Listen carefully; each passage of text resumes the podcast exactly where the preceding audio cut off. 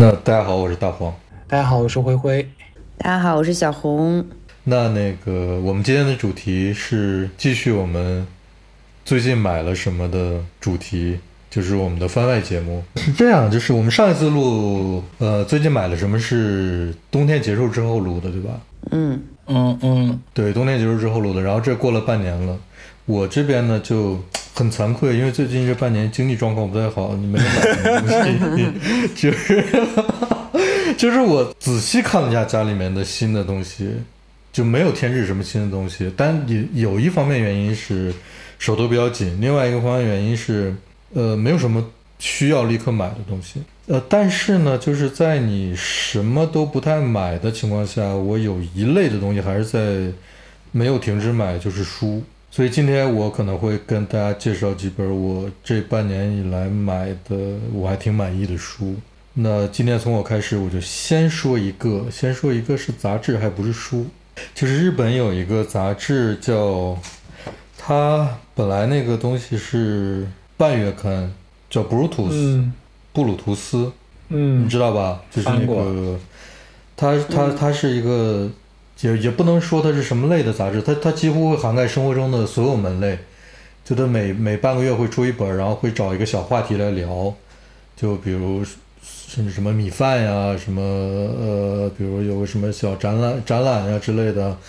或者是什么自行车这种，它都可能会聊，可能文学。就村上春树，他也可能会会会写这些东西，就是他每期会会这样。然后他有一个就是另外一条线的一个一个杂志是月刊，就是他的那个 Casa，、嗯。就是就是 Brutus Casa 这个这个东西，我跟你说，我我第一次看到这个杂志的时候，我就哎心里面咯噔一下，因为 Bru Brutus 就是布鲁图斯，是我我其他的布鲁图斯我不认识啊，这是个人名嘛，就是呃刺杀凯撒的那些个人那些人里面有一个人是布鲁图斯，而且他是他跟凯撒关系还很好，就是凯撒很器重他。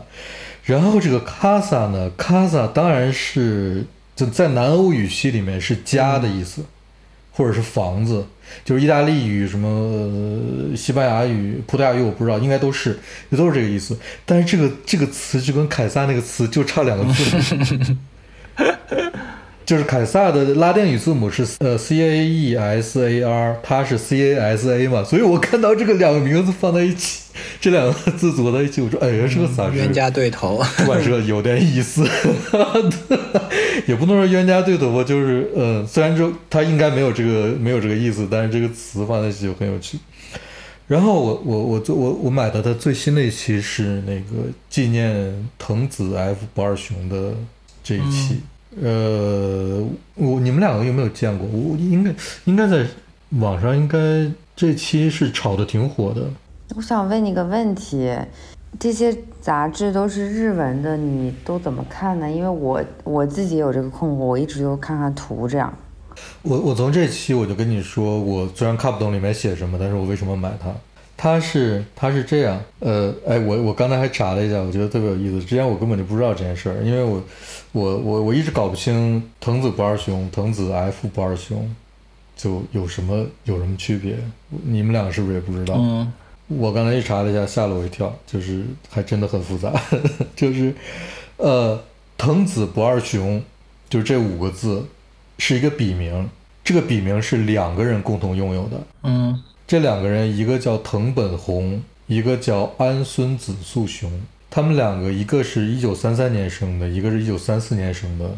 两个人是小学同学。他们两个人在长年龄变大以后，有一天决定用藤子不二雄这个笔名一起画漫画，然后就一直画，一直画，一直画，画了挺多作品，逐渐有名气了之后，包括机器猫里面的很多很就是有一部分也是他俩一起画的。后来两个人创作产生了分歧，在一九八七年的时候，两个人决定各自创作分别的作品，就不在一起创作了。这个时候，这个藤本弘，因为他的那个日文名字叫看看啊，叫 Fujimoto h i l o s h i 他就把他的那个名字里面那个 Fujimoto 的那个 F 拿出来，放在藤子不二雄里面，就是藤子不二雄 F。然后那个安孙安孙子素雄，他的那个日文名是 Abiko Moto，所以他就把自己那个 Abiko 那个 A 拿出来，他就是藤子不二雄 A，就是两个人用分别在用藤子不二雄 F 和藤子不二雄 A 继续分别自己的创作，一直到反正一直到现在，就是因为藤子藤藤子不二雄 F 后来又改成了藤子 F 不二雄，但是他呃九六年就去世了。但是藤子不二雄 A 现在仍然在世，就仍然在创作，所以这是一个这么复杂的过程，我之前根本就不知道，刚才查了一下，觉得还挺有意思的。然后我我我买了这本杂志，我是因为本身很喜欢机器猫，就是我觉得这个世界太好了，机器猫这个世界给我的东那些好的东西太多了，所以它而且我就我也平时会。就是隔一段时间就去日本亚马逊上下单买一些新的杂志，呃，我就是我就把它买了。买了之后，我翻了一下，我就惊呆了，因为它其实它基本上没有什么文文字内容很少，它提供了大量的机器猫的原画，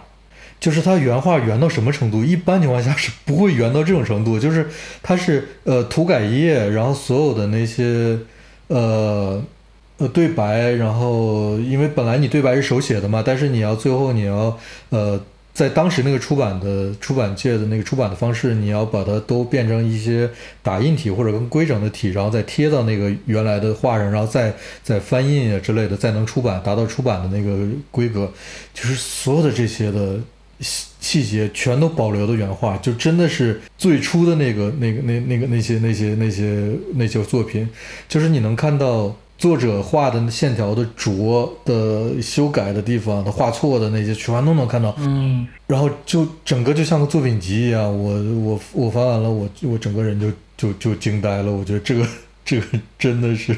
很好的一一本特刊。呃，你们看到封面能看到一点就是。它封面里面就你那个那一张纸就已经有很多涂改液的部分了，对吧？就是它画错的，包括它改的地方，就整全书都是都是这样的这样的话。然后我回答一下刚才小红说的，我为什么会一直买它，就是因为呃，它其实很多主题，因为它这个卡萨这个这个子系列的这个这个杂志。它是分一些主题的，比如跟整理有关的，跟椅子有关的，然后跟那个，比如说前一段时间出出过安藤忠雄的，或者说他会出一些跟展览有关的、博物馆有关的这些主题。我其实还主要是在看图，另外一个就是通过看一些图和排版之间的关系，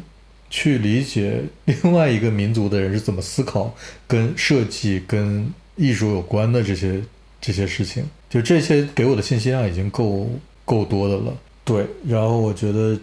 就它是我至今仍然在买的一些买的原因，就是我我还是想去了解不同的世界，就说白了，就是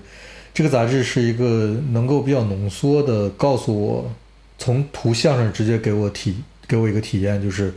另外一群人在想什么事情，所以我对这个是非常好奇的，所以我还一直在买这个杂志。好，我我抛砖引玉，说了一个，说了一个我最近买的东西，请小红继续。最近真的没买啥，让我思考一会儿。小的家庭装饰品让你比较满意的，还是说，其实我们我们这半年都是一种比较，都是什么没买的状态吗？会不会有买东西？我也没买啥。我昨天真的想，我是想，要实在要说的，得说前几年买的东西，我都把以前的东西想出来。要不就说这个吧，我就就就就最近真的没没买啥。我都出家了，我还买啥？好，那你说一个你之前买过的东西吧。嗯嗯嗯，我买了，我买了些 Tender 的那个衬衫。你们知道那个就是一个。就是一个英国的一个很小的牌子吧，是吧，小红？嗯，对。哦，Tender 像是你喜欢的东西。哎，是我也是发现很适合我，很奇怪。我一开始以为就是那那他那个创始人，他也没有什么就是那种行路，他就自己就像那个创始人是叫什么 William Crow 是吗？然后他他就是一个白白胖胖的，然后戴个眼镜的一个。像一个英国农夫的样子，然后他也就自己穿着他自己的牛仔裤啊、衬衫，然后拍点很随便的照片，然后发在他的官网上。然后我会觉得这衣服可能就他跟我长相除了除了都是中年人之外，其他都不一样。我是一个黑黑瘦瘦的亚洲人，他是一个白白胖胖的白人。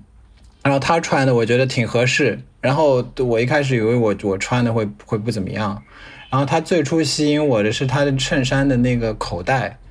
就他有他有很多衬衫的口袋，就是把那个衣服的前摆直接往上卷，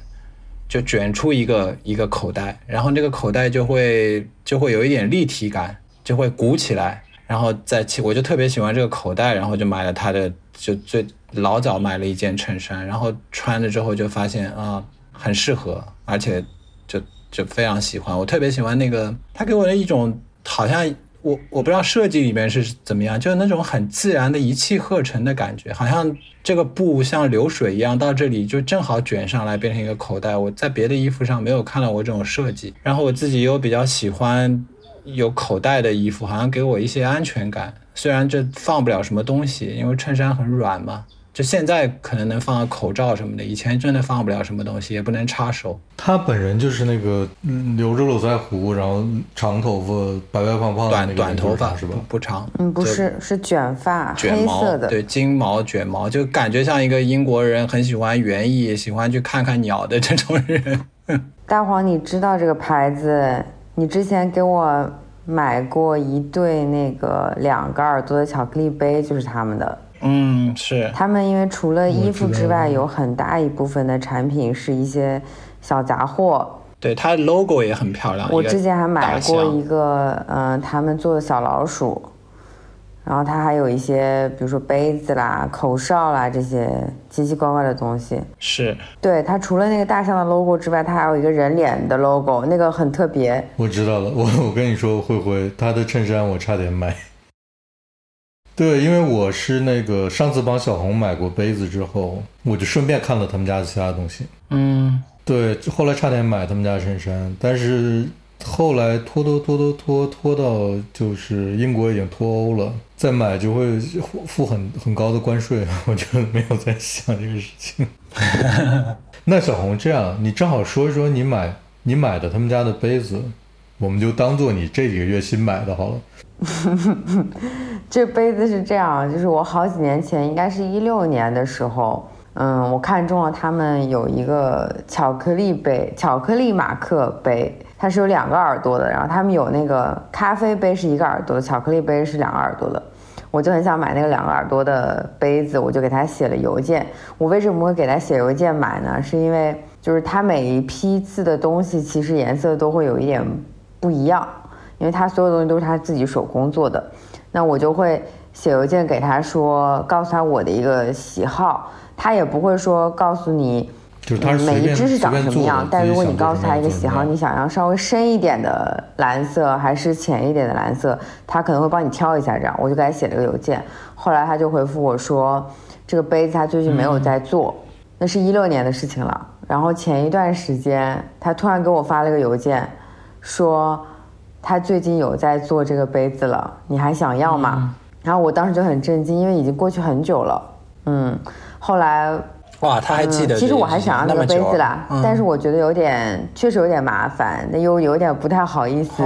不买这样，所以我就让他把杯子帮我寄到德国给大黄，然后大黄又帮我转运回来的。我觉得那个杯子是你你会喜欢的一种类型，就是就是那个杯子，比如说。反正那个质感拿在手里，我就我就我就那是小红会喜欢的杯子，但是说实话，我可能不会买。就是我也很喜欢，但是我可能不会把它拿到家里面。怎么说呢？它对我来说还是有点说不太好。就是 就是它是很适合很适合你的，但是不太适合我。但是我也说不好为什么不适合我。对对对，但是他们家衣服我很喜欢，就是我当时立刻我就去翻了他们网页里的其他东西，然后。有几件衣服我都挺喜欢的，但是就像你说的，同喜欢的同时，我有点不敢下手，因为看起来好像那个衣服的感觉就是我买到的不一定是的照片里的这个样子，就是它不可能做成一样的，所以，所以，所以就就我就啊，感觉这个东西好像，反正我犹豫再三，感觉还是应该看到实物才能决定这东西可不可以买。他们家的衣服，我觉得是。它其实更多考虑的是那个材质或者是工艺本身，它其实没有在为人去做那个衣服，你能理解吗？就是它不是说这个衣服的版型是为了体现一个人要显瘦啦，或者是显高、显修长去设计的，它它主要就是像在制作一个结构一样，就是它它是有有有有这个感觉它在制作衣服本身的一个结构，它不是在说为人去做这样一个修饰型的衣服。或者我这么说吧，他他自己觉得自己做了个好看的东西出来，你穿上爱什么样什么样，就 就这个感觉。而且就是哎，对我买了好几件衬衫，都我感觉都特别适合我。嗯，你说的这个好像有点道理，它它没有很衬你的身材，或者它没有想修饰你的身材，但是就这个东西就这么，它以它这种面料的质感搭在你身上，感觉就很合适，没有什么问题，没有什么违和感。他他他这样似乎让穿衣服回到了另外一种本质，就是你买的这个东西是不是个好东西，就是你买的布，包括它处理之后的那种有旧旧质感的和一些甚至有一些磨损的那种那种布的面料，这个东西究竟算不算是好东西？如果是好东西的话，你愿不愿意穿在身上？即使它穿上去之后，可能不像其他那些成衣穿上去之后让你觉得好看，就它会会反过来让你想，我穿衣服为了什么，或者说什么对于我来说是重要的？是我觉得好，还是别人觉得好？嗯，我觉得，我觉得他就他就是自己试试试，然后做了一个好东西，然后觉得啊，这东西可以穿，然后就穿了，这种感觉。呃哎，，它的面料真的非常特别。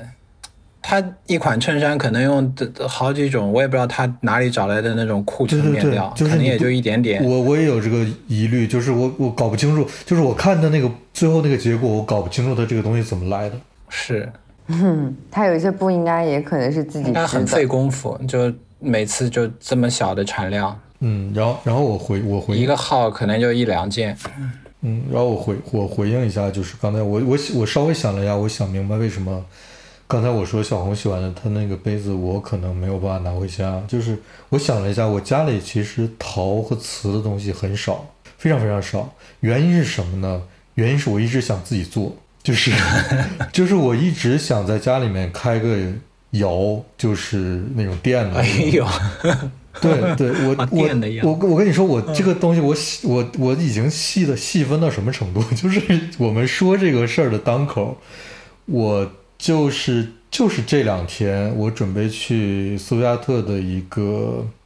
艺术学院里面去开始从头学怎么样做陶器和瓷器。嗯，就是就是可能我就是如果不跟你们聊这期节目的话，我可能在现在我是半夜嘛，我在醒了工工作日那个白天，我就发邮件去问了，他大概是两人就可以开班，我可能就要问那个班什么时候可以开，然后大概学费多少，时间什么这类样子，就是就是就是这个事情，就是就就达到这个程度，而且我一直在研究我们家自己的家用电。可以那个烧烧陶那个窑可以自己买小到什么程度，就可以在自己家就开始做起来。就是我已经看过好几个牌子的东西和价格了，然后我也在想是那可不，如果家里面有这事儿有点麻烦的话，我可不可以地下室去弄，或者在院子里面弄，或者甚至在外面单独租个小工作室什么的，或者就用大学里面它已经现成的，因为因为它那个。哎，我都就就我都已经研究到这个程度了，就是有一些工作室，它是可以说你你可以每天用用它所有里面的东西，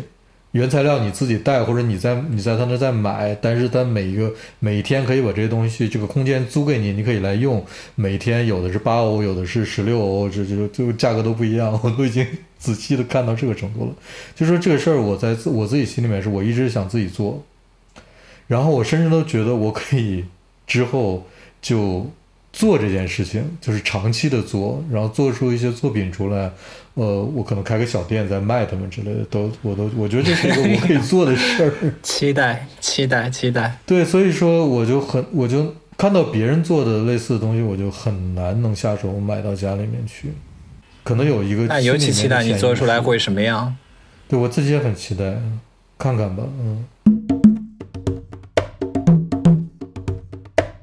下一个谁说？小红在小红正经说一个吧。我的，那我说一个小东西吧。我最近买了一盒创可贴，超大，就是那种那个牌子叫 Welly，我是在网上随便搜到的。然后呢，它是一百五十片一整盒，有一个很漂亮的红色的盒子，里面的创可贴有各种各样的形状和图案的。比如呢？嗯，就比如说它有非常非常小的，然后还有正常的，然后还有方块的，嗯，还有圆形的，然后还有那种两头大中间小的，嗯，然后还有像 H 型的，或者一个非常非常长的。图案就是有各种各样不同的颜色跟小动物什么的，就是最近让我非常幸福的这种。创可贴买完创可贴有一个问题就是，你究竟希不希望自己用它？他买完就很期待 因为我我经常破很经常手，割手。我就是那种经常破手，然后老是破在就是不同的地方。然后传统的创可贴，它就是它其实不适配于很多特殊的地方，比如说你要是指尖哪里破了，然后它其实就是它那个口是直的嘛，但是你的指尖是上面是尖的，它其实包不起来的。或者有一个地方它就是在关节的地方特别小，你是因为不小心吗？对，就不小心我比较哦，比较所以你的手不是那种，比如有的人是那个皮肤就他会经常干裂破。我不是，我是那种说干就干，然后就呃，我我觉得，我觉得我我可能以后会是，因为我有一点倾向，有个什么问题呢？就是我爸是这样的，就是，呃，我爸是他画油画的嘛，但是我我不知道是跟跟颜料有没有关系啊？他经常用那些，他经常接触颜料啊，还有那些松节油啊、调节油啊这些乱七八糟的化学制品，我不知道跟这个有没有关系。但是我觉得有的时候我也会突然手就。可能冬天比较干，哪个哪个地方就突然裂开了。他是他挺严重的，所以我我我也很担心自己的这个事情。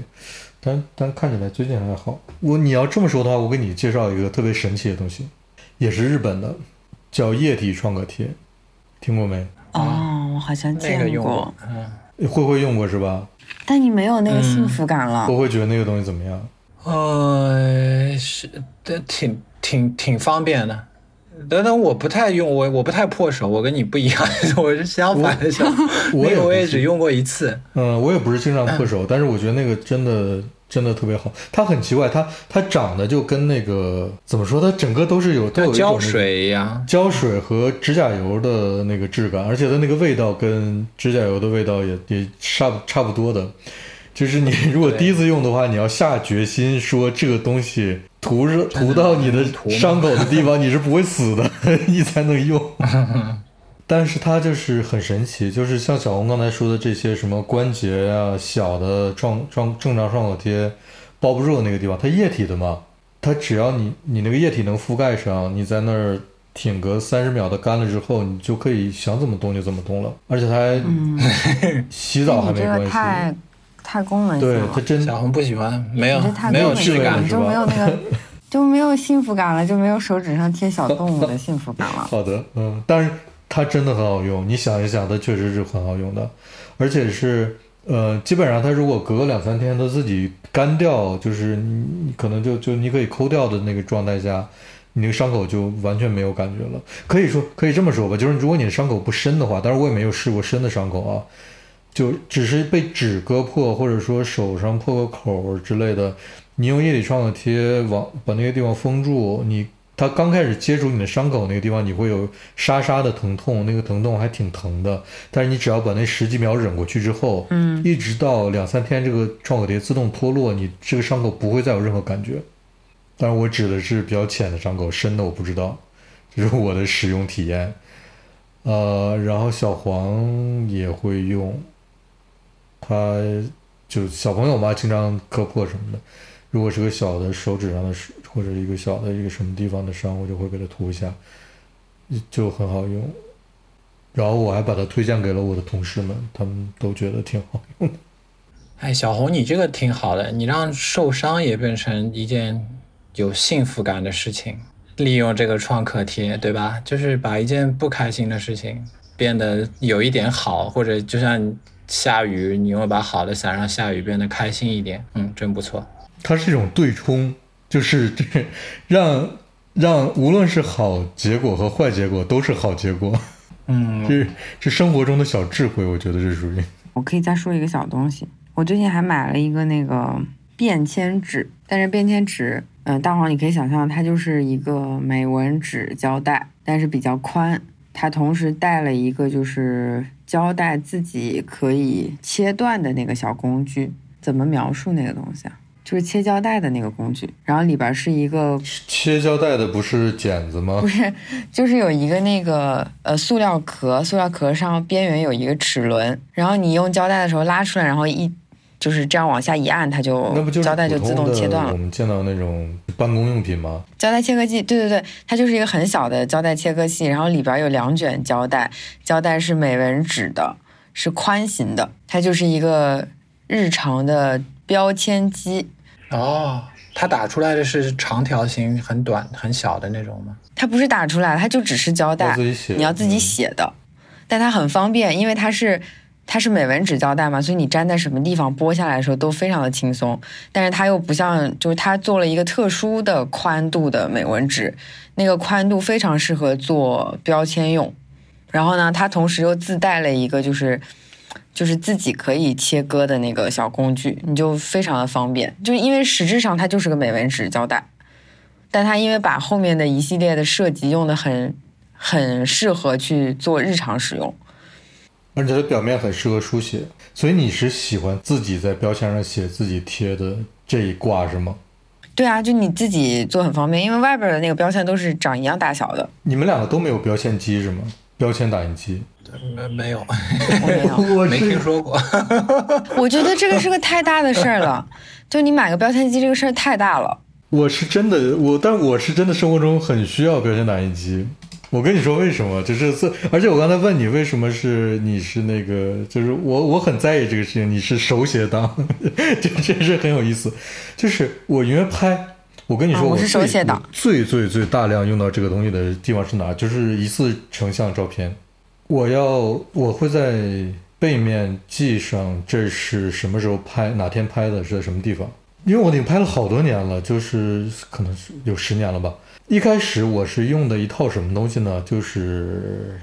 叫什么活字印刷，个人活字印刷设备，就是它是它是一些那个呃橡胶的文字，当然是字母嘛，就呃然后有一个有一个章，那个章上面你可以把这些这些字母都摁上去，然后就你想怎么组合就组怎么组合，用用印泥把它盖在一张纸上，这张纸你不就可以当做标签用了吗？就这一套东西，就是个人活字印刷这套设备，是我一开始给自己买的，用来干这件事情的。然后我买直接那种背面带胶的那种打印纸，所以这两个就可以组合在一起。我我比如说我一天拍了二十张照片，我就先把这二十张照片的日期和文字排好，比如说二零一三年几月几号，比如呃柏林，就这几个字排好，排在那个章上面，然后就开始在呃那个纸上盖盖盖盖，盖完了之后把它们剪下来，我也不用剪特别齐，把它就贴在照片背面，我就干这个事情，做了好多好多年。后来我就干脆买了一个标签打印机，它标签打印机可以可以设不同的宽度嘛，你只要买不同的耗材就行了。呃，然后就觉得这个特方便，就你可以直接，因为我我我我并不是追求那个你一定要印出来的质感或者手写的质感，就我只要一个信息，所以 所以这个就特别方便，我可以一下可能打二十张出来，我剪吧剪一剪，两边也比较宽，我剪掉然后贴上就可以了。所以我有一个标签打印机，我有的时候我我有些收纳箱上面需要很宽大的一个。一个标签纸上面写上什么东西，我也可以直接换一个宽的标签打印纸，直接打印出来。我现在都这么干，那你这个标签机很大型了，是挺大型的。它甚至有一个跟那个我们以前见见过那种老式打印机那么那么那么大的一个箱子来放它，但是它其实也没有很大，只不过阵仗很大。然后我的标签打印机是嗯 Brother 的吧，应该是就是那个。生产呃缝纫机和标签机都比较有名的那个牌子。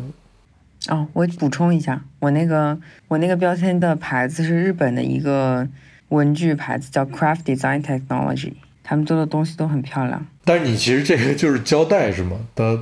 并不是真正的以标标签为名义生产的东西，还是就只是被你活用了，还是说他自己也说自己是？就别人自己说自己是，那就恰好就是满足你自己你的这个需求的一个东西。对，它不是你想象它不是有底座的那种胶带切割机哦，它就是手持的，所以它很小一个，随身携带也可以。嗯，我现在就把它你如果买标签机的话，你还可以用不同不同颜色的那个 纸，就是很有意思，是很有意思一个东西。我跟你说，你可以回头关注一下，嗯，你这个逻辑跟我买创可贴的逻辑是是一样吗？的。但是但是你知道，我其实就有点受不了在照片前面，就有些很多人拍一次照片，比如复试那个照片拍出来之后，它下面有一个挺大的一块白的区域嘛，就很多人喜欢在那儿手写。嗯我我其实有点，就我不太喜欢这种方式，我就在背面贴一下就好了。我不知道是不是绘画传统导致的，就是我很多画家他其实签名是在背面的，你们知道吗？就有些人是在正面签名嘛，找个角落签上名，但是更多的人是他在背面签上自己的名字，然后写上写个日期、写个年份之类的，就这事儿就结束了。就是人们的方式不一样，我是在背面做的做这件事儿。我发到群里了，你看见了吗？啊，我看到了，你这个挺好的，你这个挺好的，你是在小红书上看到的吗？不是，你为什么会说出小红书？你也没在用小红有，书？但是我觉得，我觉得就是，呃，我会，我我我看到这种东西，我会去想你是从什么渠道知道的，因为我也想知道一些有意思的东西。然后那嗯，就是我有关注一些淘宝店，然后他们我就会刷一下他们都在卖啥其他的东西。但是我有点不理解他为什么要做两卷，是怕不够用吗？我觉得是吧，就是它，存储空间大一点。对他可能综合考虑，觉得两卷比较合适。是不是它还有其实有另外一个规格的，就是它可能有三格、两格和一格供你选，这是它的不同尺寸，有可能吧？我觉得嗯，有可能我可以去看一下，但是嗯，从一个应该是只有这一种。从从从设计的角度来看，如果它做这么宽的话，应该是可以给你有选择的可能性的。哦，我觉得其实它可能可以换成宽胶带，对不对？可以换成一卷宽胶带。对对对。我在说一个什么呢？就是还是书，因为我刚才说了原因了，我今天就介绍几本书。但这本书买的还很有意思，就是它是有一个瑞士的艺术家叫巴提亚苏特，应该这么读，类似的吧。然后不好意思，我这名字是我读错了，非常抱歉。在我看来，他是一个摄影师和收藏家，而且他也做很多出版物。然后他他之前出过一本很有名的书《Encyclopedia Parallel》Inside 可能是 Encyclopedia 吧，Parallel Encyclopedia。Parallel Encyclopedia 是吧？就是他呃，二零零七年的时候出了这一本书，然后这本书特别厚，那时候大概只印了可能有七八百本吧。这本书里面是什么内容呢？就是他把在图像学上，或者说就通过图像角度有关联的一些事物，从别的印刷品上找出来，把它收集在一起，然后做一些比较和叙事。小红，因为我发了一些图片在群里面，你可以大家看一眼。你看到了吗？之前我发的那些，之前看到了，嗯，就是他觉得这些图像和意象是相关联的，或者说他们之间是有叙事联系的，而且呃不是那种表面的，就是相似。他有的时候是找形形式上的一些联系，有的时候是找一些更深层次的关系，然后有一些是就是图像上的一些一些一些，就是在可能在艺术领域，在创作领域，都已经做到很极致的一些东西，他把它们找出来，去研究他们之间的关系。然后这本哦书，我现在我现在理解那个 parallel 的意思了。对吧？就平行的嘛，嗯，就平行的嘛，平行之间的关系。而且有些东西是南辕北辙的，就是你你觉得是完全是不相关的东西，但是他们在某个角度上是有一些联系的，这些联系往往是图像上的。然后他就开始把这些收集出来之后，就出了一本书。这本书特别厚，有一共有五百九十二页，我刚才查了一下，是由一个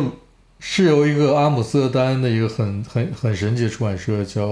呃 Roma Publications，但这个出版社也很有意思，它专门出这种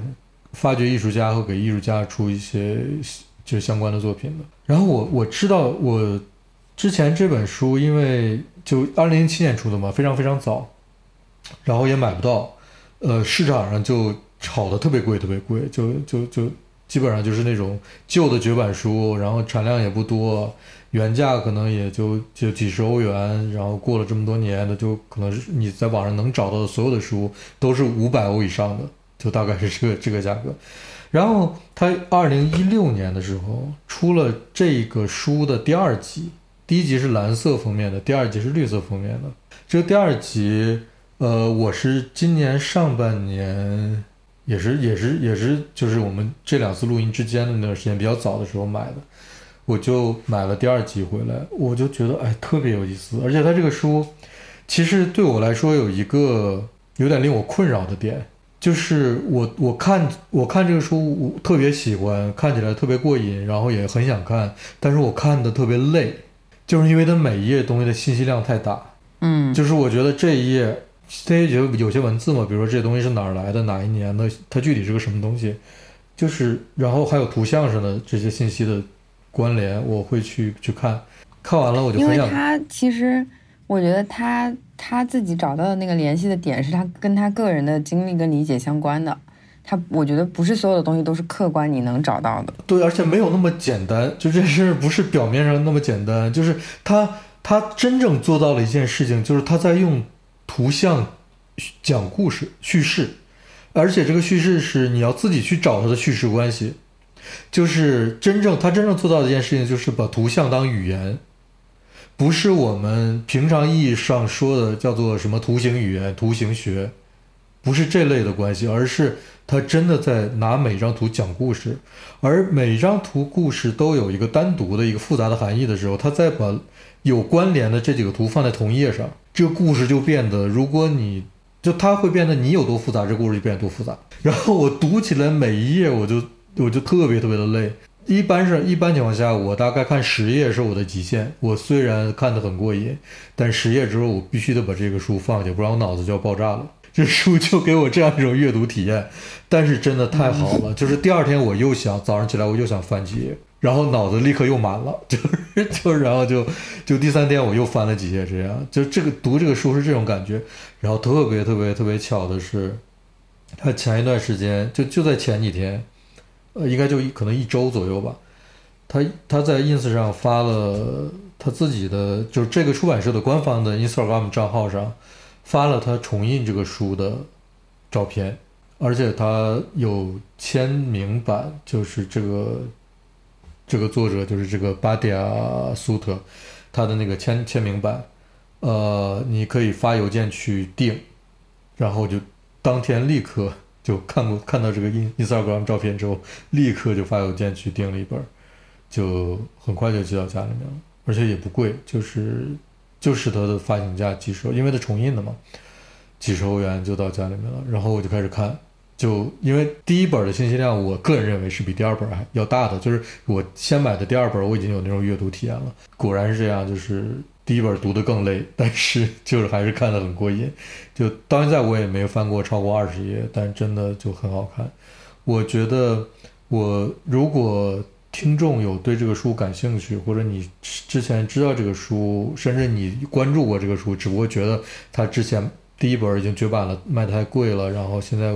呃，就是它重新重印了，这是第一个好消息。第二个就是，我觉得如果你对图像很敏感，然后又，呃，又对有一些新奇的事物觉得很有好奇心，就是你有很有探索精神的话，我觉得你可以去看一下这个书，是是挺有意思的一个一个体验。好，这是我今天推荐的第二个东西，还是书。就是我觉得我就是，如果我那个在经济比较拮据的情况下，还一直会买的、不会停止的东西，可能就是书和杂志。这是我发现的一个客观事实。小红呢？你觉你你是这样的吗？就是 最后，就是也不是说你经济拮据的时候，就是你你一定会买的东西，生活中必需品是书吗？有书这个门类吗？应该不是，不是什么？那是什么？应该不是，现在有点想不起来了，是玩具吗？可能是玩具。呃，你最近有有买什么玩具吗？最近没有，最近真的没买什么东西，都是买了很多就是很好用的生活中的小非常小的生活物件，对。然后我还对我买了一个东西特别丢人的，不好意思说。你来说嘛，让大家都开心开心。你知道手机支架这个东西吗？我当然知道了，你瞧不起人，你我不确定德国人用不用手机支架，有有有有有，我一直觉得这个是就是嗯就是中国人的奇思妙想。没有我我我我同事都用的，嗯啊，是吗？嗯，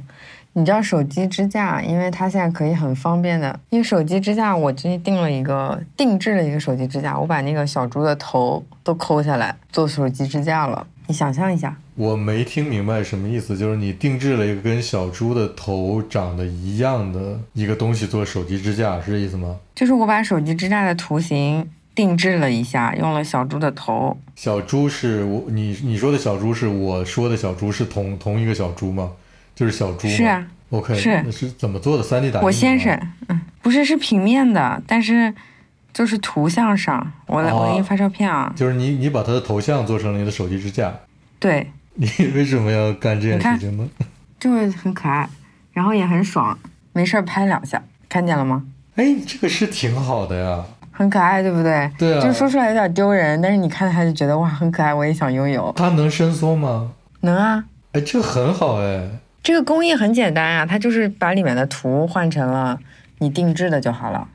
你知道我我最近在看看那个呃《披荆斩棘的哥哥》，你有看吗？啊，你也在看，真的，天哪，你也在看我，做饭的时候，我做饭的时候，我有我要看点东西的呀。我也看了。你要知道，我做饭的时间是我的闲者时间，我得看点东西的，不然的话，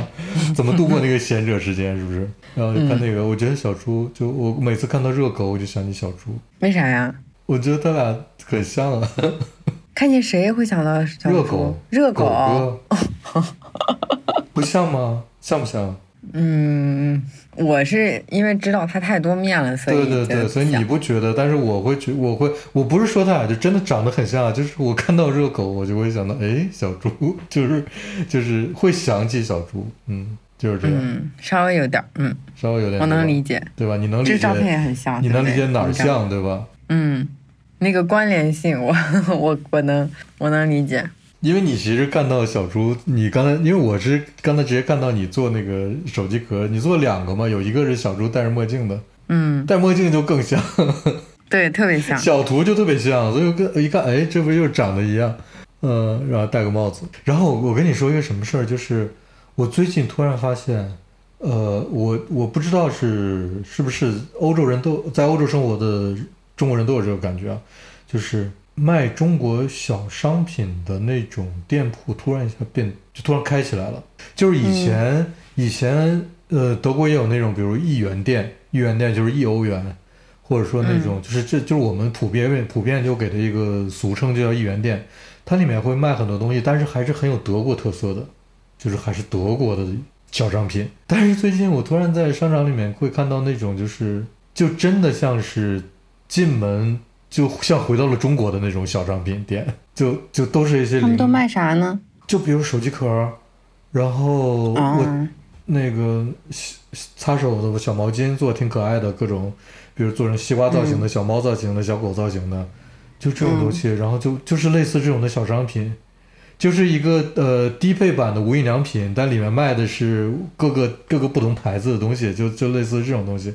它会花里胡哨的那种。呃，对，但他会开，就会以一个整体的店铺的形式出现，然后老板也是中国人，呃，然后店门口贴的 那天我拍了张照片，特别逗，就是在一个德国的那种商场里面开的一个，现在的现在商场有各种流行趋势嘛，比如一开始是那种集中的百货公司，后来就开始那种想做室内步行街，就各种各样的风格的那种，就商场的设计走向已经走已经变化了好几轮了，但是德国的商场刚刚开始说。做成呃，中国之前好多年前就已经开始做那种，呃，室内像是一条一条步行街一样，周围的商铺都是独立的，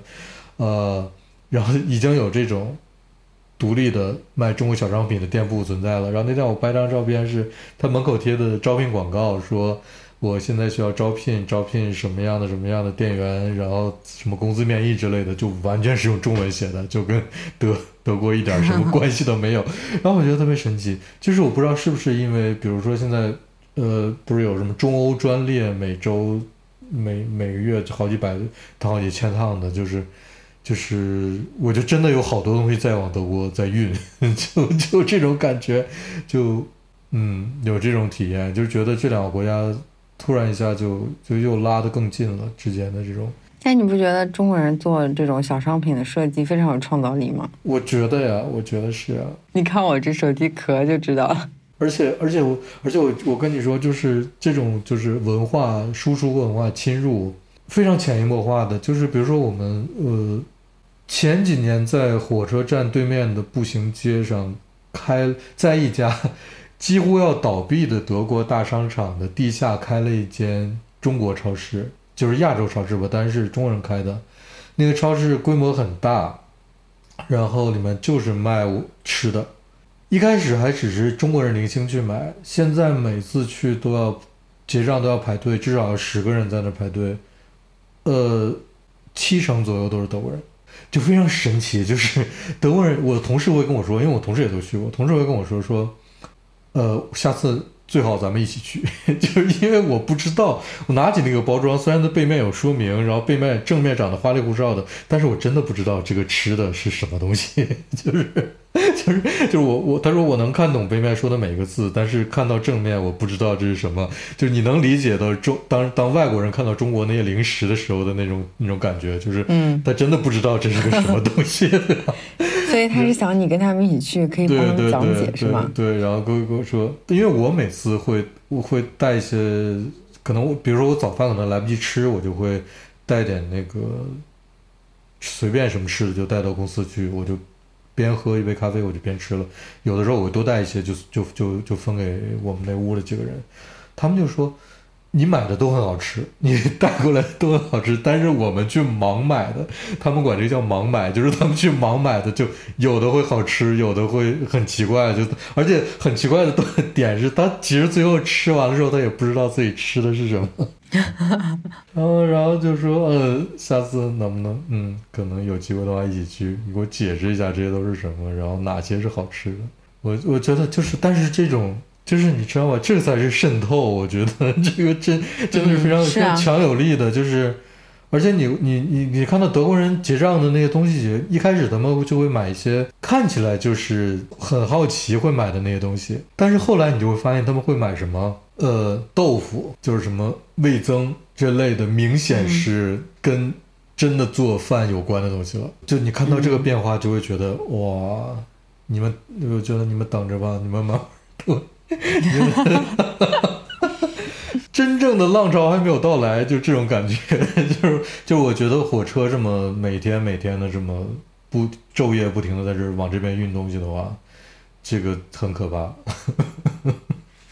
我我我我一直期待那个在德国什么 Seven Eleven 这种店便利店会开起来，我觉得慢慢应该会开起来，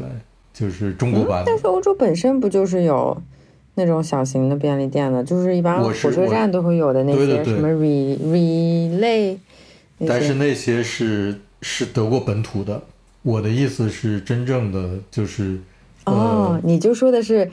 Seven Eleven 本人对吗？对，就是就是他本人，但 Seven Eleven 不不是中国的了。我的意思是说，就是这类的东西，这类东方的东西，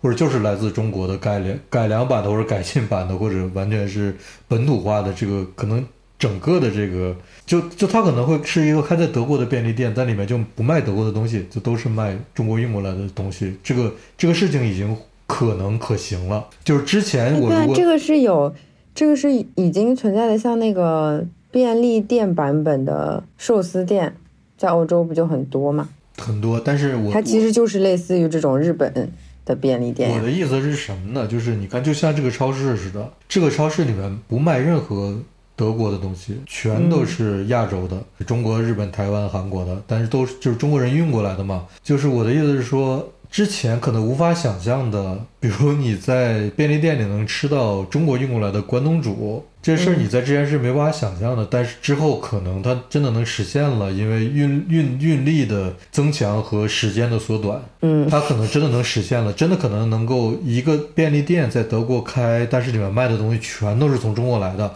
而且同时更关键的是德国人会去买，这是我发现的一个最关键的点，就是亚洲超市不是只开给在德国的中国人或者亚洲人或者日本人、韩国人、台湾人，不是开给这些人，而是德国人真的会去买。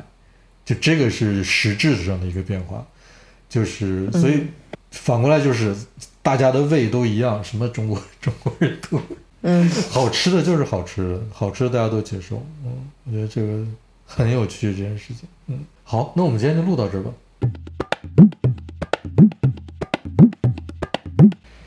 咋的了？发生了啥好玩的事儿？我就去，我前几天不是，我跟小红说我去庙里住了七天，然后我不是说我跟你们这今天才有录音吗？我昨天刚放出来，那过了七天和尚生活，但这个这个要录吗？这个也怪怪的，听起来。呃，要录，我很想知道发生了什么。好吧，好吧，这不是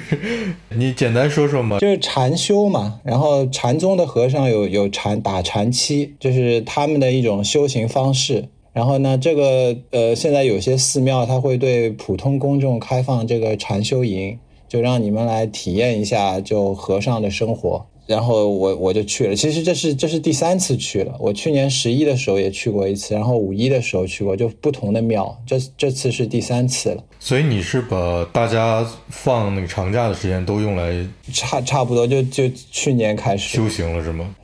用来修行了，差不多，功德功德不小。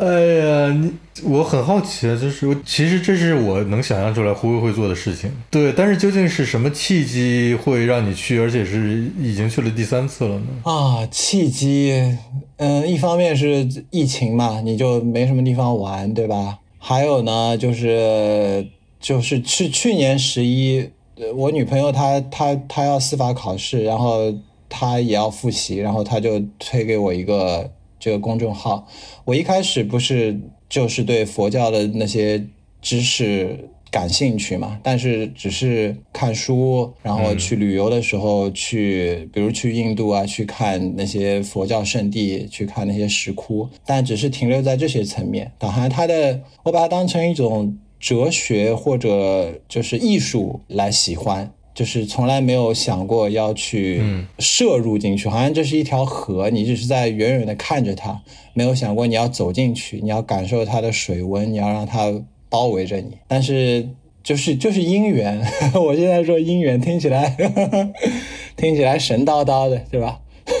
听起来听起来很对劲儿，嗯，那那就这个事情就就他发给我一个公众号，就去年十一的时候，那我就莫名其妙就去了。那其实哎，我我现在想起来，我不想说这件事情，大概也是因为我自己感觉到，或者我自己还能记起来，我对这件事情有一点偏见，就是当我还没有做的时候，我觉得啊，禅修营听起来像有点像洗脑班，或者是。就无聊中产阶级日子过得太好了，吃饱了去体验一下这种和尚的这种清贫的生活，大概这种生活。然后，所以我之前大概我没去做这些事情，也是因为我有些先入为主的看法，所以我对他有点抗拒。但这次嗯，就因缘成熟了吧，我就我就我就莫名其妙就去了。然后第一次是在是在湖南的一个就是一个很破的一个一个庙里面，就跟。我哦，还有不去，就是我对中国的这种就汉传佛教的庙本身也有点抗拒，就是就是特别世俗化嘛，然后里面就是你一进去看到。各种要买门票，对吧？然后你你想有信仰，似乎还有还有一个很高的门槛，你要你要你要付钱，你才能接近佛。大家都把佛当成一个神在拜，然后然后跟佛讨价还价，行贿佛，希望给佛一点钱，让佛给你点什么。对，大大家眼里面，好像比较有名的寺庙是那些所谓香火好的寺庙，就比较有名，然后相辅相成的，是是是这种气氛。嗯，你你接着说。就龙华寺，上海的有名的庙，你进去你都看到那个方丈写的什么什么字，要几万块钱就挂在那里卖，就这些东西会让你很不舒服，这也也是一个原因。但那个庙可能也是巧合，就是一个很破的庙，所以根本就没有香火，根本就没有人去烧香拜佛，然后就是我们这一群人，然后在那里。就是禅禅修，它的过程呢，就是我我再说一下，我刚才跟小红说，基本上就是你早上嗯四五点钟起床，然后就开始一直打坐，打坐和那个那个禅修是打就是坐禅和行禅交替，你可能一天有七八个小时是在打坐，还有个一两个小时是在走路。就是这么一直交替交替，然后吃一顿早饭、中饭，就过午不食，午饭后就不能不能不能吃饭，然后全天不能说话，就七天不能说话，不能对看手机，不能看书，也不能写写写东西，就是这些事情都不能做，甚至不能发呆，就是说我看看天，我打坐的空闲的时候，我出去。散散步是看看花草，这些事情也不能做，你就非常专心的，只是在打坐，在走路，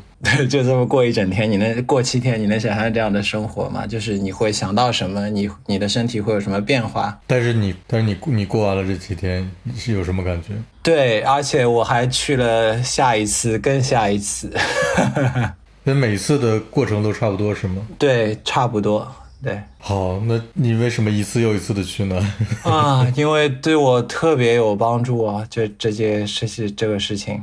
嗯，怎么说起呢？就是。就是你，就是你一开始的时候，你坐着，然后，然后一开始你会腿痛，就你根本坐不住。你要他可能最短的这个坐，可能都要呃四十分钟，就你根本坐不了四十分钟。就以那种我都不能什么，就双盘，就是那个家夫坐嘛，就是你你两个腿都脚都那个叠在那个大腿上，就是看到那种佛的那个做法，对，就基本上不动。然后这种坐，就是其实大多数人都不行，可能有些练瑜伽的或者经常坐的人，对吗？我们我们上班坐在挺舒还挺舒服的椅子上，还得过十几分钟换个姿势呢。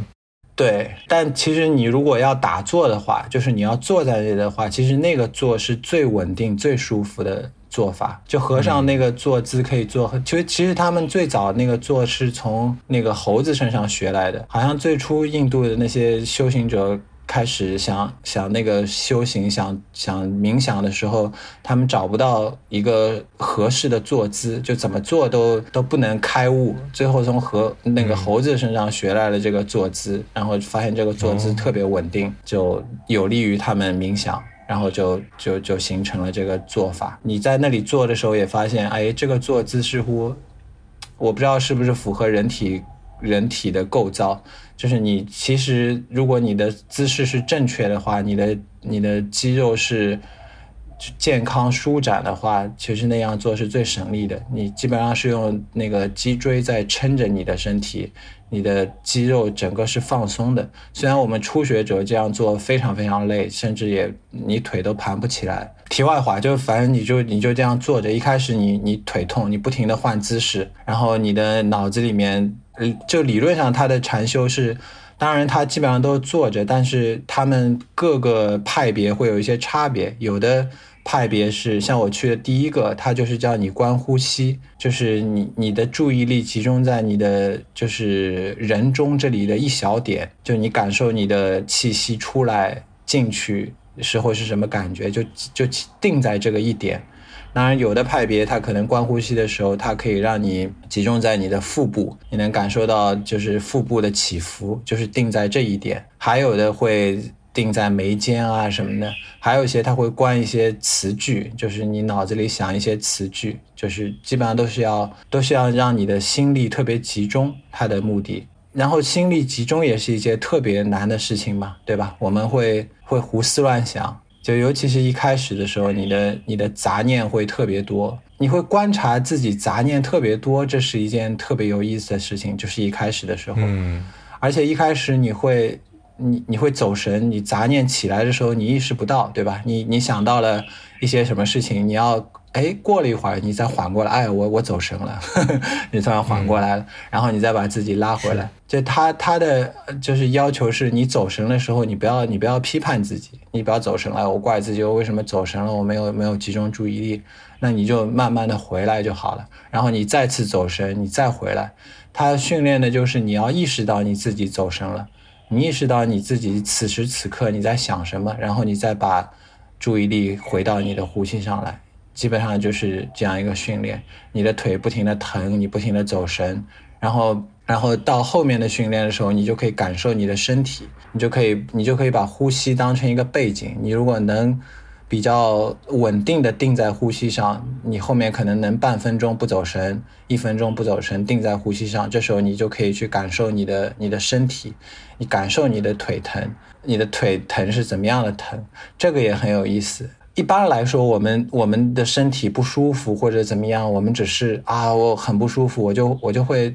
你就会有一种恐惧心理，你就会想想逃避它，你就会排斥这个这个感觉，就这感觉让我很不舒服。或者我找一个方式让它稍微缓解它，对对。但是但是禅坐的时候，你你就需要面对这个感觉，它是让你你去感受它，你去体会它，它这到底是什么什么样的感觉？这很有意思，你就体会这个腿疼，这个疼到底是具体疼在腿的哪个部位？然后这是一种什么样的疼痛？是那种跳动的那种很尖锐的、火辣辣的，还是有点钝的、有点麻的，还是胀的？到底是什么样的痛？这个痛的程度又是什么样的？然后它有没有什么变化？然后当你当你去体会它的时候，嗯，很神奇的事情就会发生，然后这个痛就会减弱，就很很奇怪。然后有一次，嗯，就是在我第二次的时候，那次就到大概第四、第五天的时候，我那次就没有换腿，连做了五十分钟。然后到最后时刻的时候，我发现这个痛，对吧？它像就那时候晚上嘛，然后窗外有那个蝉鸣啊，有那个竹林，就是在风里面摇曳的沙沙的那个声音。我觉得那个那一那大概有。十秒钟，我就觉得这个痛的感觉似乎跟那些东西差不多，好像好像不是我自己的，就是就是我耳朵里听到那些外在的声音，外面发生的事情，这个痛好像也是那个感觉被我感受到了而已，这是一个。是我唯一体会到的神奇体验。有些人可能会看到一些幻觉啊什么的，我我我在书上看到过，但是我没有体会到那些东西。我后来想，就为什么会有这种感觉？可能跟你一开始就脑子里那么多的想法在不停的翻滚有关系。就是一开始你会觉得啊，这就是我的想法嘛，我我我我我有这个感觉，我我突然有这个情绪。然后当你慢慢的你杂念越来越多，你能越来越控制你的想法，或者你能越来越。注视注意到你的想法的时候，这个东西就变得跟你有一点距离了，似乎好像哎，我我我我我不应该有这个想法，这个想法好像是外来的，只是只是我体会到了，我不是有意的产生了这个想法，这个想法不知道说是从我脑子里哪个地方突然冒出来的，然后我看到它了，它也没什么没什么意义，没什么我必须要去响应它的。那个必要，只是他来了，他又走了，就像你听到外面的声音，他来了，他又走了，有有那种感觉，然后慢慢的就会让你的身体，你对你的身体也有也有这种感觉。但我觉得这个很有意思，就是那我我我有一个有点相似的体体验啊，就是我有的时候会觉得，就是去会思考大脑究竟是个什么样的一个东西，就。就就我我会怀疑什么是真的，什么是假的。我我看到的就一定是真的吗？我感受到的就一定是真的吗？对啊，你看我我们接触到的世界其实是很间接的。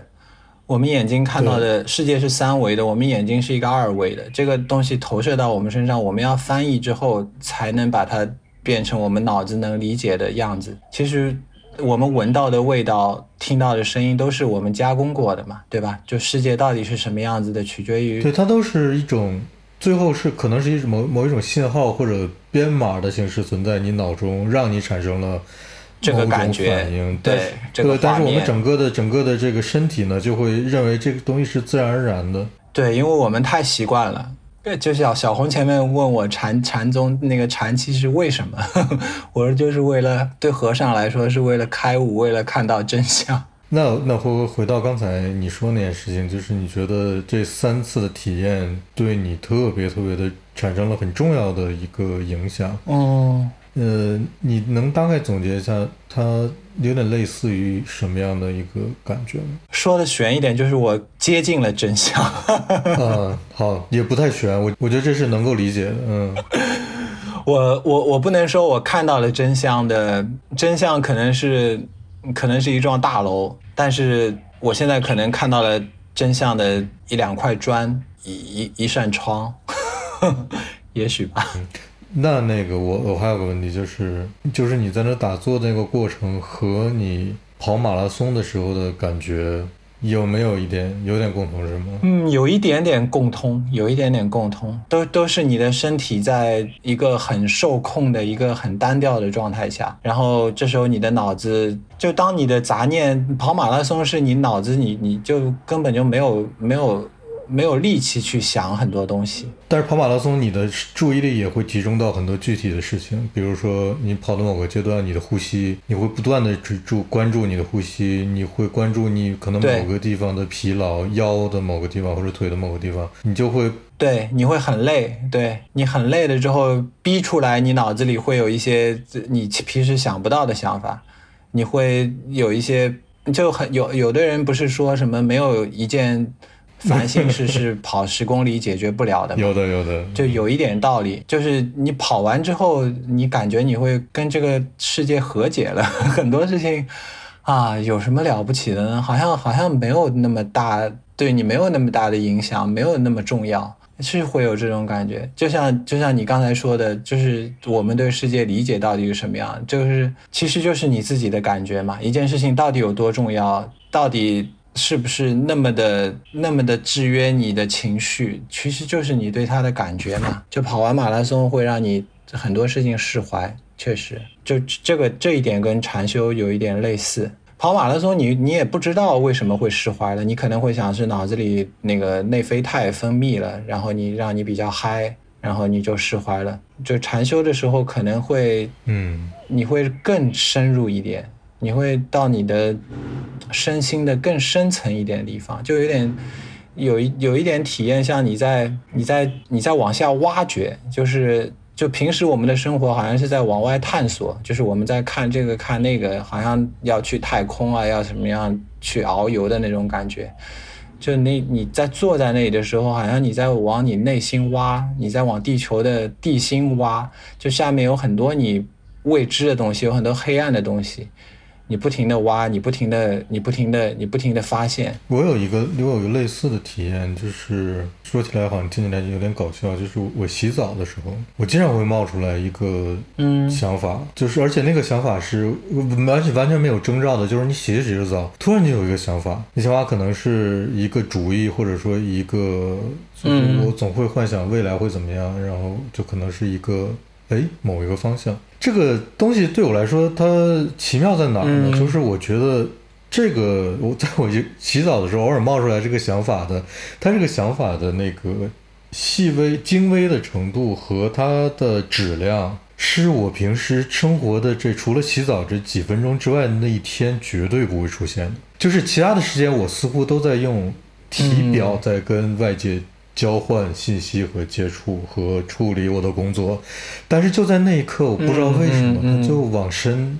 往深处挖了一点，要挖出了点东西。然后我最近也在想这个事儿，就是我要不要每天晚上花一点时间，就坐在那里静静的待一会儿，让脑子放空，可能又会冒出点什么东西。哎哎，那我们又正好说到这个，真是巧。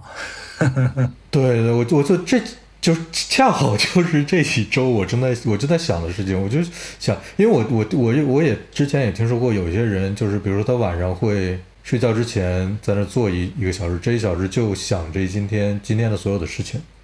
然后他说这个对他来讲很有用。那我的体验就是，我有的时候我完全什么都不想的时候，嗯会突然冒出一些有趣的想法，然后就像我是是不是要试一试这个东西？是，然后就是慧慧今天说呃去禅修这件事情，我觉得是嗯很有意思。哎，你你知道我有什么感觉吗？大黄，你说的为什么你不做什么时候你你脑子会有会会产生想法？其实其实我们平时就是我们太满了，我们的脑子太满了，就像一个房间没有空间，空气不流通了。就我不我们不停的接触信息，就像我我如果禅修就是下山的时候，我就觉得哇特别吵，特别闹，我也不想看手机，我就觉得这些东西。嗯，我撑在出租车上，眼前又是广告，然后外面又特别大的声音，就不停的在清洗我那么多的东西，就就在占据我脑子的带宽。就在那个山上的时候，你坐着的时候，你的其实你的脑子是很空的，但这种空不是那种痴呆的空，就这个空让里面的你的脑子可以运转起来了。就是你在平时的时候，它其实转不动，有一点，它太满了，它被占满了。嗯甚至于身体都有这种感觉，因为在里面就不是你不是就过午不食吗？就后面就这次的时候，我连我连早饭都跳过了。我想试试看每天吃一顿饭是什么感觉，我就吃了一顿中饭。所以基本上你一开始会，我一开始会觉得有点害怕，就是我怕我会饿的不行，我会晕啊什么的。然后我试了之后，发现这个饿就每天是会有饿的感觉，但最强烈的饿的感觉其实是。就中饭之后，就三四点钟的时候，是你饿的感觉最剧烈的时候，这也很神奇。当你到第二天早上，你已经很长时间不吃饭了，你倒没有什么很剧烈的饿的感觉。三四点钟的时候，你饿的感觉最剧烈，好像是我觉得是你身体在三四点钟之后就自动调整到他觉得啊，对你的规律，嗯，对吧？你的吃饭规律，它提醒你五六点钟要吃饭了。但其实是我们的那个基因演化的结果，就是我们其实那个身体那个时候的身体还有足够的能量，对吧？三四点钟，你只是呃几个小时没吃饭，但是我们长久的生活状态是在那种的有一顿没一顿，有上顿没下顿的情况下，我们嗯这这次采集到食物了，你刚吃饱，你的你的你的基因会就防患于未然，未雨绸缪，说你小子该再去找东西了，因为你不是轻易能找到东西的，你可能找个一天你都找不到吃的东西。他得逼你在你还有能量的时候，还不饿的时候，让你让你去去行动，你要去谋生了，所以这个时候会给你一个很饿的感觉，让你去让你去觅食了。但在我们现代现代社会当中，你每天有固定的时间吃饭，其实这个时候你根本就不需要吃东西，但是你你你的基因骗了你，让让你这个时候就去就去吃东西，所以一天吃一顿似乎也是可行的。就是我在那里一天吃一顿，就这个饿的感觉，当它当它有产生的时候，就你也去看它这个饿的感觉到底是什么感觉啊？是胃有一点。肠胃有一点摩擦的挤压的感觉，你的喉咙有一点什么样的的感觉？就这个感觉，你感受到它之后，你不会有那种啊，我立刻有很焦虑，我要去吃饭了，然后我的那个食欲就就升起了，我好想吃一个什么东西，竟然没有，这很神奇。我只是那个饿的感觉在啊，我我知道你你你饿了，你有这个信号了，但是我好像没有很迫切的。焦虑、愿望、欲望去去回应你，我一定要去吃了，我难受死了，这很神很神奇，就切断了这个这个条件反射。嗯，他可能我不知道，可能是我们的身体首先就像慧慧说的，我们已经习惯了那个饮食的规律。对，呃，当该吃的那个时间点我们没吃的时候，其实身体是有抗拒的，因为他本来应该得到的那些东西他没得到，但是之后他就默认了，他就接受了说，啊，你这小子就是不准备吃了，那我们想别的办法处理这个问题。就像一个小孩在闹，对吧？他就。你就你不关心他，他从指缝中偷偷看着你，啊，你不理他，啊，他就不哭了。嗯，但他也可能是在偷偷就开始消耗你体体内其他的脂肪，是吧？对对。哎呀，这个好有意思。你而且你刚才说饿的这个事情，嗯，我我刚好有点饿，因为我我晚饭是 我好像是七点七八点钟吃的吧，然后现在录音我是差不多接近凌晨一点，你们两个是早上，所以我刚好是有点饿的那个状态。然后你刚才在说，我就在想，嗯，这个饿是个什么感觉？体会一下哪里在饿，是它是它究竟是一种什么感觉？那饿和痛有什么不一样？对，哎，其实我们很少体会到自己自己的感觉，甚至或者是情绪，对吧？你如果有那种负面情绪，你生气、烦躁，你很少。去体会它，这到底是什么样的感觉？我们都是把它当成一个很讨厌的东西，就一团糟糕的东西，就哎，你快快滚吧，我我不想面对你，就是这样来处理它，就很少敢去我去分辨一下你，我去体会一下你，我去我去品味一下你，你到底是什么？我去尝尝看你的味道，或者是很重要，就是就我觉得我们的，比如说我们有情绪的时候。我们比如生气的时候，我们就只是生气。对，我们很少继续在想生气这件事情到底是什么意思。是是，我我为什么心里会有这种感觉，以及这种感觉的机制和它在我体内运行的这些，我觉得这是哪儿不舒服？对，哪儿有什么样的感觉是让我是我生气的，或者说或者说因为我生气，我身体哪儿产生了什么变化？对，让我这种感觉是持续的，能让我记住这叫做生气。对，就我们很少去想这种问题。就禅修的时候，会让你特别花特别长的时间去考虑这些事情，或者去感受这些事情。这这就这是他对我有特别大帮助的地方。平时你很难做到，就我们太太忙碌了，就是太多东西刺激我们了，就很难做到这样去想一下、感受一下这些东西。甚至快乐的时候都都不会都不会去仔细的感受这个快乐到底是什么，开心到底是什么。我们只是很开心。或者很怕这个开心会过去，就是其实你你仔细想一想，有有的时候可能那个舒服和疼的感感那个身体感觉是差不多的，快乐和悲伤都差不多嘛，喜极而泣。对对对对，就是它可能就是差别非常小，嗯，对，离得特别近，看上去是两个相反的东西。比如说那个呃挠你，你可能会痒。然后我使劲怼你，你可能会疼。你仔细体验一下，这俩有究竟有啥区别？阿全说马马友友拉大提琴的时候会有性高潮的感觉，就那 性高潮反应，就表情特别痛苦。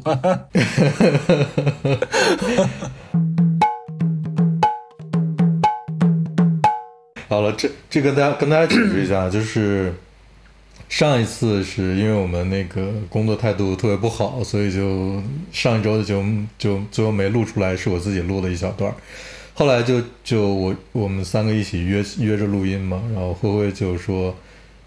其实就是因为今天灰灰说的这个事情，但是当时我们都不知道。灰灰说不行，我十月四号以后再可以录音。对我也不好，我也不想，我也不想就大肆宣扬这些事情。现在我有点坦然了，就这么说了之后，我我不应该对他有什么偏见。哎，我觉得很好，真的很好。哎，这也是我的一个我的一个进步，就是我发现我对很多事情有有先入为主的偏见。就这次我深刻的感觉到了，深刻的感觉到了这一点。我本来没有意识到这一点，或者我只从理智上。能能懂，但是我没有深刻的从身体上明白这一点。这次我我特别从身体上体验到了这一点，我的偏见是怎么产生的，我的那么多的误解妄想是怎么产生的。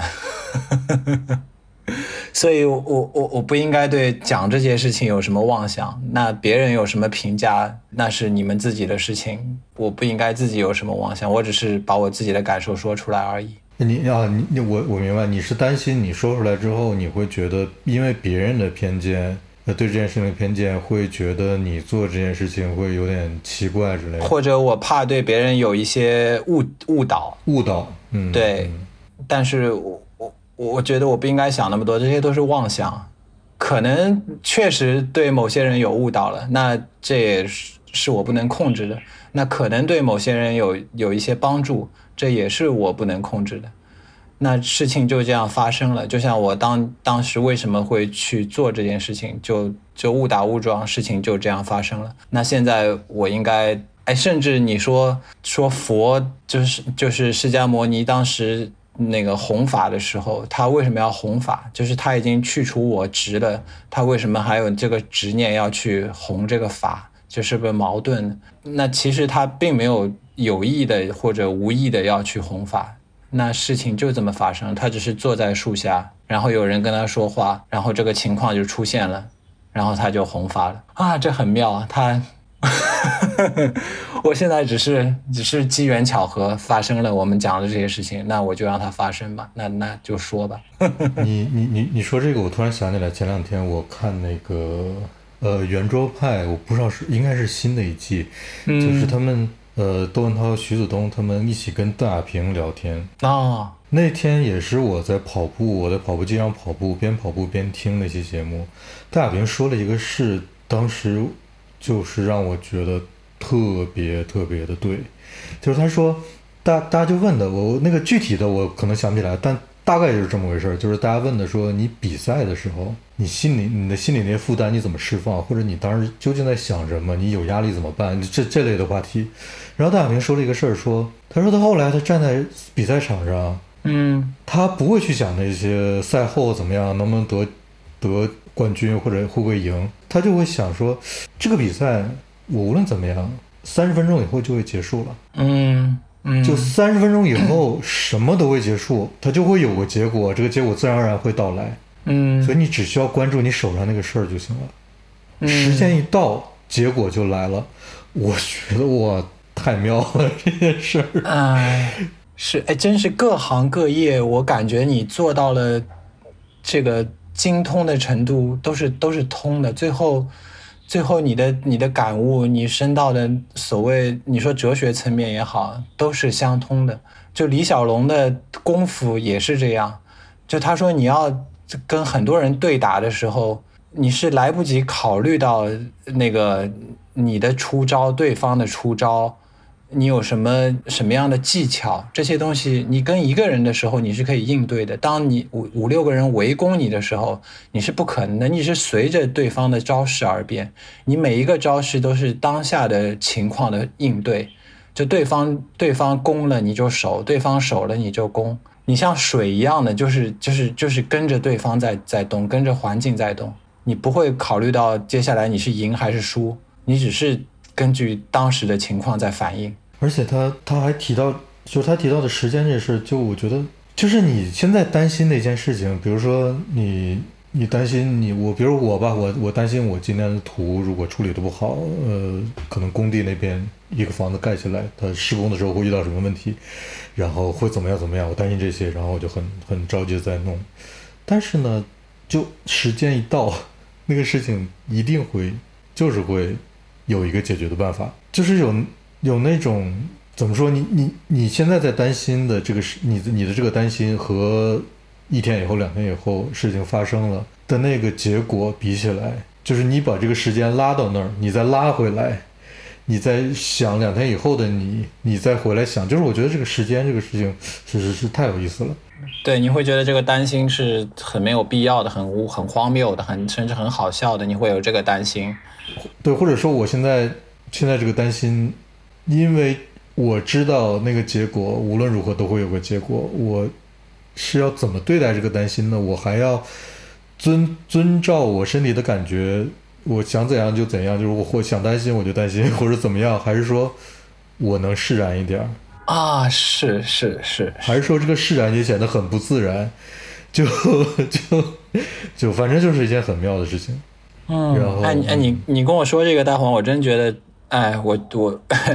这是姻缘吧？我我今天就聊这个我本来不想聊的事情，现在好像似乎就变得特别自然了。嗯，你说的担心，就像我打坐的时候腿痛的那个感觉，但腿痛那感觉会让你感觉你的腿要断了，你会不会觉得啊，我我是不是要我会我会受伤，我会我会残疾？就是你知道这个事情不是真的，是你的妄想，只不过你再这么做十分钟，它只是麻，只是痛。你知道这事情不是真的，但是你的脑子就是会给你这种这种恐惧，你会觉得你的你的腿会断，腿会麻，你会觉得你会你会受伤，很严重的伤。其实很多事情都是这样，你担心的你的图纸也是也是也是这样，就它不会天塌下来了。但是如果你担心到很强烈的情况下，你真会觉得有天塌下来的感觉，你会觉得你这件事情做不好你就完了。你从但是你从理智上理解这个担心是就是毫无必要的，并没有用。你得真的怎么说？就对我来说，你得真的就体验过你打坐的时候那个感觉，那么强烈的。我腿要断了，然后我超脱了它，我发现这个感觉是是我体是是跟我分离的，这个这只是一种感觉，就像我听到窗外的鸟叫声一样。就你真的体验过那种感觉之后，我感觉我对我以后对任何事情的情绪，我会超脱了一层。就是我以以前从理性上能理解，但是我现在从身体上，我能我能超脱了一层。那你你你打算下一次还去吗？还是说你打算更进一步啊？我会去，我甚至想，我甚至想去一个十四天、二十一天的那种、那种、那种禅修班，或者以后能出国了，我想去去看南传佛教的那种，就缅甸啊什么，就梁文道不是会去会去缅甸短期出家吗？就其实是类似的那个训练营。对他好像是小城所教的，对小城，对我我去的，呃，后面一个也是小城的，也是南传的，也会他他前面会唱诵，会念巴利文的唱诵，哇，真的是好听，不一样。哎呦，我们这个节目能放出去吗？我国现在的宗教政策是怎么样？哎呀，嗯，好的好的，嗯。